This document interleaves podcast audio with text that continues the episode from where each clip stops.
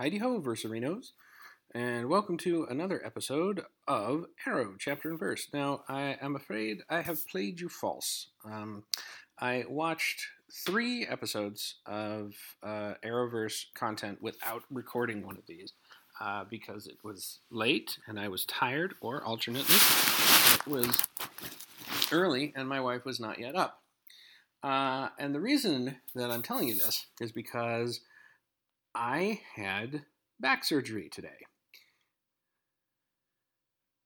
Uh, sorry, I had back surgery today, and uh, because the kind of back surgery I had, well, I guess maybe any kind of back surgery, of course, they had to flip me over on my stomach, and they had to put a tube down my throat. So my voice is a little scratchy, and my throat's a little sore, so I don't feel like talking a whole lot. What I'm going to do instead is do a sort of a roundup for the episodes I watched, uh, which were Supergirl Season 2, Episode 3, Welcome to Earth, Flash Season 3, Episode 4, The New Rogues, and Arrow Season 5, Episode 4, Penance. So, starting with Supergirl, uh, the deal with Supergirl is uh, the Kryptonian that was unconscious at the beginning of the season breaks free and they think tries to kill the president, who is played by Lynda Carter, which is kind of cool. She even has a line later about Supergirl is impressed by Air Force One, and Lynda Carter says, You ought to see my other jet, which is, of course, a reference to her invisible plane because Lynda Carter played Wonder Woman back in the 70s. And uh, even even we Seth, even we baby Seth, who when he saw the reruns couldn't have been more than like five or something like that, uh, had a bit of crush on Lynda Carter. So, um, Supergirl finds out that she is indeed a bad enough dude to save the president, and she does. And there follows a bunch of investigative efforts uh, by Alex Danvers to try to figure out who. Uh, well, first of all, it's where the Kryptonian is, and then later on, it's uh, no, it's it's all where the Kryptonian is because they've gone ahead and blamed the Kryptonian, and then they find out that the Kryptonian is not in fact a Kryptonian; he's a Daxamite. What's a Daxamite, you might ask? Well, a Daxamite is an inhabitant of the planet Daxam, which is a colony of Krypton, and has gone through a bunch of changes in the various crises and zero hours and 52s and whatnot. Um, but, but basically, Daxamites are almost exactly like Kryptonians, only their weakness is lead. That's right, their weakness is lead. Um, the guy proves to be probably the most well known Daxamite. Uh, name is Mon El, or sometimes goes by Lar Gand. Uh, anyway, uh, he uh, originally was a Legion of Superheroes character, um, and I think for a while I want to say they did a thing where Daxamites were like Kryptonians, except they could u- only use one power at a time, which is, you know, like kind of dangerous because if you're flying, you have to use flight until you're done, and if you're lifting something, you've got to use super strength until you're done. Uh, and if you're getting shot, you got to use invulnerability till you're done. So I, I think they got rid of that. I think that was something. If if I'm wrong, uh, please nobody write in and correct me. I just don't want to deal. No, that's fine. If you're if you're a friend of mine and we know each other personally, and you want to correct me on that, uh, and you're listening to this for some reason, you can go ahead and let me know. Um, anyway, we find that out the end of the the end of the episode. But the big thing here is this is an episode about prejudice and bigotry and whatnot. Lynda Carter is going to sign into law or sign into executive order uh, an act making all aliens uh, that would be extraterrestrial aliens in the United States, legal citizens in the United States. And J'onn J'onzz uh, is actually not into this because he has spent a lot of time hunting aliens and he knows that the ones that he hunts aren't cool. Um, Supergirl, on the other hand, is all for it. Uh, and there's something about her there's sort of a thing about her writing an article for it and being really biased for it and slamming uh, Lena Luthor because she's developed a little device that determines whether one is human or alien. And I, I tend to agree that I think that that's a little, um, it's a little big brother. It's a little bit like if, if I were at a party and the host turned to me and said, "Oh, here's a device. Put your thumb on it so I know whether human or an alien," I would be like, "Okay." Um, and and that's all it does. It doesn't really do you any good. Like if if it turns out you're an alien, and you're just a human looking alien with no powers, well, okay, I mean, great, but you know, it also doesn't let you know if you're, say, a white Martian or a, um, Czarnian. Or Czarnian is what Lobo is, boys and girls. Lobo's a bounty hunter, and uh, I think he got.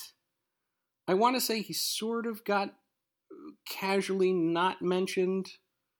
Like there was an episode about bounty hunters in one of these things, and somebody said, do you think and somebody else was like no we'd know if that if if he was around and i think they were talking about lobo anyway uh, but there's a whole thing uh, about supergirl learning to confront her own biases and bigotry and whatnot uh, because we find out that the person who is attacking um, Lynda Carter is not, in fact, a Kryptonian nor a Daxamite. It's some other alien of a species I don't think that gets mentioned, but they they're uh, uh, pyro uh, pyrokinetics.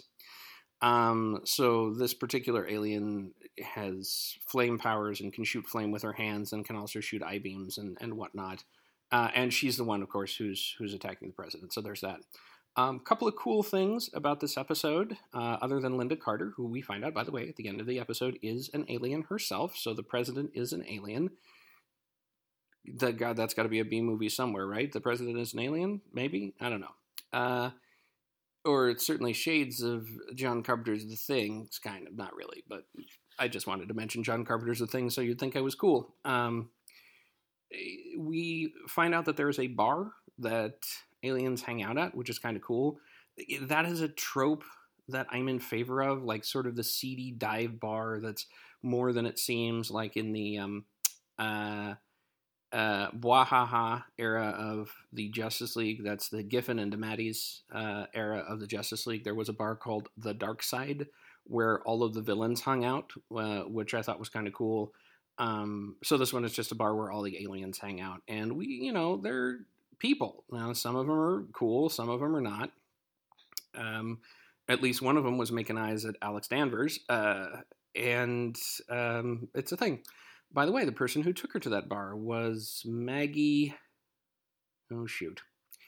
Uh, Maggie Sawyer, there we go, cop from Metropolis, um, who is uh, revealed in that in this episode to have had at least one girlfriend, and the way they're setting it up, it's pretty clear that the uh, the writers seem to be setting her and Alex up for a relationship, which I think is kind of cool. I would like to see that pan out. Um, I will also say, maybe this is me being picking up on stuff that's not there, that I got some similar vibes from the whole Lena Luthor Kara Danvers thing. Not that I think Kara was necessarily aware of them, but it seemed like Lena was going that way. I don't know. We'll find out, I'm sure. Um, so those are all things that were pretty cool. Uh, and the last thing, of course, is the big reveal uh, at the end. Uh, good old J'onn J'onzz. I keep saying good old or old. I'm sorry, it's a it's a tic. He goes down to the bar um, to hang out with aliens as his green Martian self. And one of the bartenders freaks out. And he's like, What's going on? And he follows the bartender out into the alley and it's like, You freaked out. You shouldn't have freaked out. And it's a little, you know, stocky because the bartender's a young woman. It's not necessarily the best best look for J'onn J'onzz, even though he's not doing anything gross. He's just, but he, he is following a young woman out to an alley.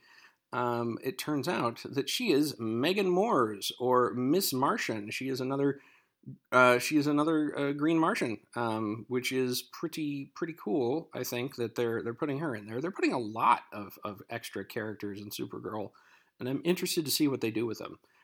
um, but this is just a. I was talking about this on the Flash episode the other time. You'll notice that now we have uh, Superman and Supergirl have been on the show. We have a Daxamite who's like a Kryptonian, but his weakness is lead. He has the same powers. He's on the show.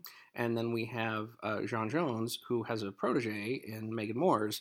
So it's that whole thing of if you are a superhero with a particular power set, for some reason, your superhero family consists of other people with that particular power set. It's just the thing that happens. So uh, that is um, that's a Supergirl episode. The Flash episode. Uh, okay, so the, the, the big things here. Um, Joe is uncomfortable with. Uh, actually, Joe and Barry are uncomfortable with uh, Iris and Barry's new relationship in PDA. Turns out Barry's uncomfortable because he's afraid that the other shoe's going to drop and something bad bad's going to happen to the relationship. Okay, boom, that plot line done. Other plot line. Um, Wells, uh, Harrison Wells, and Jesse Wells are going to head back to Earth 2 but the team says that the team just isn't the same without Harrison Wells. So, as I think I might have said uh, before, it's it's you need Science Dad. They're going to get Science Dad. So what they do is they send a coded message out into the multiverse and let other curious Harrison Wellses, Harrison's Wells, I don't know, um, decipher it and answer it. And if they can get a message back to the right place, then they are considered for interviews. Uh, so there was um, comical Southern Harrison Wells. There was comical British steampunk Harrison Wells. Uh, there was a third Harrison Wells, and then the fourth Harrison Wells from Earth 19, who wears a pork pie uh, and looks like he's going to be full of dad jokes, was the one that they ended up picking to be the Harrison Wells for Team Flash. So we're going to see how that's, that's going to play out. And the main plot is that uh, we we see the creation of Mirror Master. He is standing next to a mirror and gets hit by the dark matter, and so he's Mirror Master. And his girlfriend, the Top, can control uh, people. Can basically give people vertigo, and she couldn't take Count Vertigo because that name was already taken by a guy who sold drugs in the Arrow. Uh, so this is Barry and Jesse learning how to fight these two. The first time out, Mirror Master traps Flash inside a mirror and the top gives Jesse quick vertigo and she can't do anything. So Flash is trapped inside a mirror. Uh, Earth 2, Harrison Wells, and Cisco figure out that the way to deal with this is to make the mirrors mirror super super cold, uh, somehow colder than absolute zero, which I don't I don't think is a thing. Uh, once again, not a science or physics guy, but I, I believe there's a reason we call it absolute zero, unless of course we misnamed it, and it should be penultimate absolute zero. I don't know. But they needed to get colder than absolute zero, and it's not working, and they have to leave the room for some reason. So Caitlin Snow uses her uh, burgeoning killer frost powers to uh, freeze the thing that the Flash is trapped into, so that he can, you know, vibrate his molecules at the right speed and get out. And he does. And they defeat Mirror Master by putting him in a circle of mirrors, and Flash references the name for that phenomenon you get when you stand between two mirrors and there are infinite reflections of yourselves, and I don't remember what it's called. Um, but they trap him that way, and then the top gives Jesse vertigo again, and Jesse basically just powers through it and punches the top out. So that's that's what happens. It was uh, it was a lighter episode of, of, the Flash. It was sort of a, uh, if you will, puff piece. I don't know. That's not right, but um, there wasn't there wasn't a whole lot of meat to it. It was it was just uh, fun time seeing seeing you know pals do stuff and, and wacky hijinks and whatnot. And um, Wally and Jesse acknowledge their feelings for each other, and there's a little bit of a hiccup at the beginning because Wally's scared because she's got to go back to Earth 2, and then Wally's like, "But I'm not going to let that scare me anymore," and uh, and they smooch again, and that's that's that. Um, and I watched this last night. I don't think I'm I don't think I'm uh, forgetting anything important, but maybe. Who knows? Okay. Uh, so then we move on to the arrow. And we start off, uh, they are, they're training, they're going to get this drug dealer, they're in position, but Wild Dog attacks when he shouldn't because uh, Artemis, it's, it's not Black Canary 2, it's now Artemis because she's using a bow. Uh, it should have been Artemis's shot, and there's this whole thing, and Oliver gets angry at them. Uh, and then Oliver's like, okay, but I uh, have to go do this thing. And um, the thing is breaking John Diggle out of jail, prompted by his wife, Lyla. And there er, there's this whole discussion about well John doesn't want to get broken out of jail and Lyla and uh, Oliver both like he doesn't have a choice. We're breaking him out of jail. And Felicity's like well maybe you should leave him in jail if he wants to be in jail. He's an adult. Let him make a choice for crying out loud. Well uh, they don't. Um, and there is a, a, flashback the Bratva flashback is the third test uh, where Oliver needs information about how to get close to, the, close to the guy he wants to get close to and there's a guy who knows it, but he's in jail, so Oliver has to go to Russian jail. And then Oliver talks to this guy who talks to Oliver after Oliver threatens his family. and Oliver finds out the information he needs to know, and then he kills the guy because that's what the Bratva wants. And he gets back to his friend Anatoly, and Anatoly says, "You trust us, we trust you." And then they drink some vodka to seal the deal on Oliver's um, entry into uh, the Russian mob. So that's that's the flashback. Uh, getting John Diggle out of jail.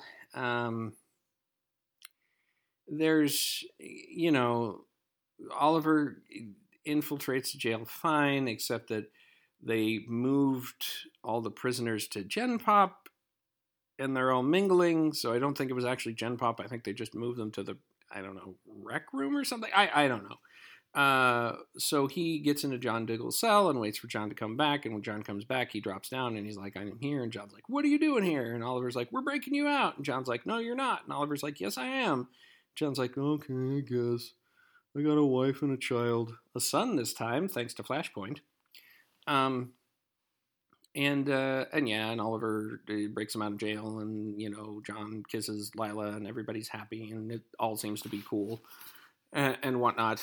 Um, the plot with the three recruits, they try to stop Oliver from breaking John out of jail by himself, and he pretty much just uh, punches all of them until they fall down and they admit, okay, that wasn't great. But then um, Felicity has to use them for reasons. Man, I watched the show this morning and I can't remember it. I guess, again, that shows you how much I, I like the arrow. Um, uh, Felicity has to use them for something, and they all, uh, they're all fine, uh, essentially, uh, especially because uh, Rory Regan uh, comes back after you know hearing that Felicity was responsible for his hometown, quasi responsible for his hometown getting nuked. He he's actually he's like I don't blame Felicity, which is a lot more than I think I could do after hearing it for the first time. But every time I see her, I think I am reminded of what I lost. And Felicity's like, and every time I see him, I'm reminded of what I had to do. But Rory Regan's deci- Rory Regan decides that vigilantism is um, uh, a a higher calling, I guess, and he can ignore um, the whole destruction of his hometown thing because, at, you know, at bottom it wasn't Felicity's fault. She's not the one who launched the nuke. She's just the one who had to decide whether it was going to kill tens of thousands or two million. Um, this show does that a lot. You know, you remember when Oliver could choose between killing Shado and Sara back in the flashbacks from season two, and he, you know, chose Sara by default when Ivo pointed the gun at the back of her head and he screamed no, although I think he would have done that for Shado too. So anyway, anyway. Um so yeah, and we decide that John Diggle's penance for killing his brother who was working for the people who wanted to destroy the earth in a nuclear holocaust is going to be working as um, Spartan. Going to be out on them streets. Uh, fixing crimes. Uh, speaking of fixing crimes, uh, the the guy that they stopped at the beginning was stealing something uh, from Kord Tech. Uh, you know, it, it, they keep teasing us with Kord Tech, and yet nary nary a hint of the Blue Beetle, um, because we've already got Ray Palmer as the Blue Beetle. Kind well, no, you know what I mean. But Ted Kord, another wealthy tech guy who invents you know stuff that lets him fight crime. Um, so uh, he was stealing something from Kord Tech. Nobody could figure out why because it wasn't that important, but it gets put in the evidence lockup, and I don't know. Uh, Tobias Church uses some kind of weird camera to make it explode, and then they go into the evidence lockup and steal a bunch of weapons, including what looks like a rocket propelled grenade launcher. Um, I was going to say RPG, but I think if you're listening to this and you're a friend of mine, you might get confused because it's not D and D; it is an actual weapon. Um, so yeah, and that was a thing that happened, and yeah, that's pretty much all that happened in the Arrow. Again, I'm not. I, am sorry, I'm combining these three episodes into one review, and I'm, I'm not going to probably do any other reviews later tonight. Although I am going to watch more content because I'm that guy. Um, because none of these like the plot elements that are important were easily summarized and none of them seem to have anything worth really getting into. It's like you know, Diggle's decision not to fight the charges coming at him basically did nothing but set up the uh, the prison break. So, and because he seems satisfied by the prison break at the end, there's there's nothing really like I can't I can't dig into the issues that they're talking about because they sort of hand wave them away. Um, I'm sure we're going to see more about Diggle's self recrimination and guilt, but we also have Felicity's guilt and Oliver's guilt and Thea's guilt and eh, yeah, you get the point. It, it, it's just the same old Arrow stuff. So anyway, I think that's going to be it for this episode. Uh, I hope you enjoyed the the triple combo. I'm probably going to do something like that tomorrow as well when I uh, talk about what I watched tonight. Um, and I just said um again, so that's that's for you. I hope you all have a fun time discussing what I meant by that uh, interjection in the middle of a sentence. But uh, I hope you all have a good time, and thank you, or you all had a good time, and that you have a good night. And thank you for listening to this episode of Arrow, Chapter and Verse.